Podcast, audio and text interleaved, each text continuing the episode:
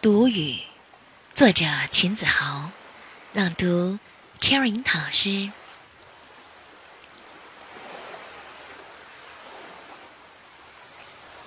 我向海洋说：“我怀念你。”海洋应我以柔和的潮声。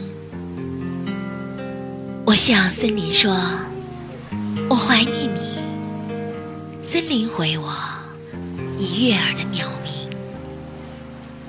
我向星空说：“我怀念你。”星空应我以静夜的幽声。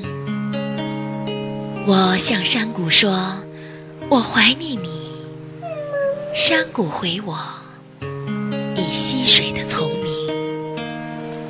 我向你倾吐思念，你如石像，